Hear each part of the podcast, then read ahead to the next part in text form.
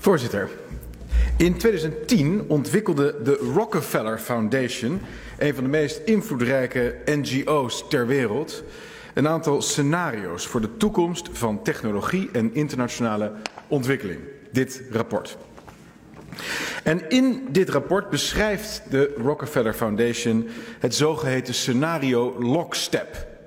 Over de komst van een wereldwijde pandemie en de nasleep ervan. 2010 dus al.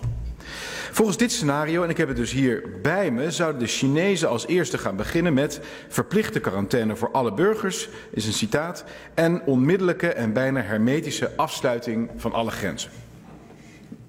Nationale leiders over de hele wereld zouden hun gezag verstevigen. Met wetten, regels en beperkingen van het verplicht dragen van mondkapjes eh, tot lichaamstemperatuurcontroles. Bij ingangen van treinstations, vliegtuigen, gebouwen. Komt allemaal hierin voor. Maar daar houdt het niet eens mee op, want volgens scenario Lockstep staat ons nog veel te wachten. Zelfs nadat de pandemie voorbij was, zo schrijven de onderzoekers, bleef de autoritaire controle en het toezicht op burgers en hun activiteiten en werd het zelfs nog geïntensiveerd. In dit rapport uit 2010 wordt zelfs al gezinspeeld op klimaatlockdowns. Precies waar ze nu ook al over beginnen in onze tijd. Ik citeer. Om zichzelf te beschermen tegen steeds mondialer wordende problemen. Van pandemieën en transnationaal terrorisme tot milieucrisis en toenemende armoede. Namen leiders over de hele wereld de macht steviger in handen. Het rapport voorzag ook goed hoe burgers op alle maatregelen zouden reageren. Helaas, zeg ik daarbij. Net als nu hè, staan mensen te juichen als ze gevaccineerd zijn. Foto's van hun geprikte arm op sociale media. staat allemaal in dit rapport. En smeken ze om een coronapaspoort. Voorzagen de schrijvers van het scenario Lockstep, zoals ik zei.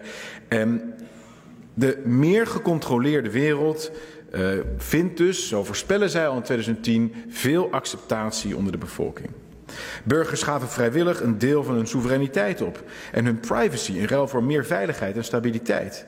Burgers waren toleranter en zelfs gretig om meer top-down aansturing en toezicht te krijgen. Nationale leiders hadden meer vrijheid om orde op te leggen op manieren die zij zelf geschikt achten. Dat dit zou leiden tot een digitaal paspoort hadden de auteurs van het Rockefeller Foundation rapport ook al voorzien. In 2010 kon, kon de Rockefeller Foundation de huidige technologische stand van zaken natuurlijk nog niet helemaal letterlijk voorspellen.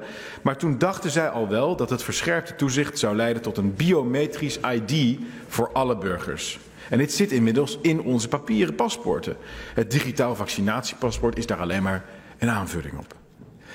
Pas 13 jaar na de pandemie zou het publiek volgens de Rockefeller Foundation doorkrijgen dat ze belazerd zijn, genoeg krijgen van de controle en de absurde machtsfantasieën van de heersers.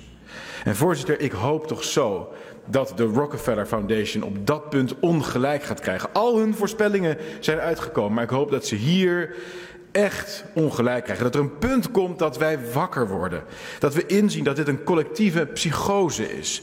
Dat het op slot gooien van het hele land, de halve wereld gedurende anderhalf jaar vanwege een griepvariatie krankzinnig is. Dat we rondlopen met die lullige, niet werkende mondkappen. Dat we ons houden aan die volstrekt onzinnige afstandsregels. En onze bedrijven, onze sociale levens stuk hebben zien gaan. Dat we prima eerste lijns medicijnen, zoals ivermectine, tegenhouden. Alleen om die experimenten experimentele injecties de status van toegelaten vaccin versneld te kunnen geven. Dat we kletsen over, oh, de besmettingen lopen terug. Terwijl dit vorig jaar natuurlijk ook gebeurde. Zoals dat elk jaar gebeurt. Zoals er straks natuurlijk met de herfst weer nieuwe besmettingen komen. Zoals dat altijd gebeurt. En we doen alsof dat door corona komt. Terwijl wat we vroeger de griep noemden schijnbaar geheel zou zijn verdwenen.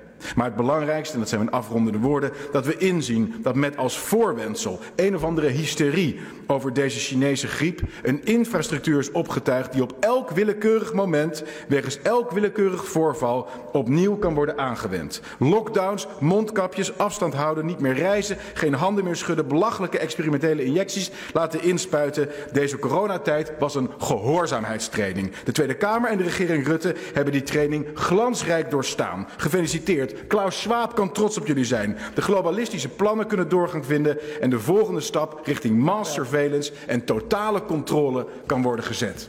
Dank u wel.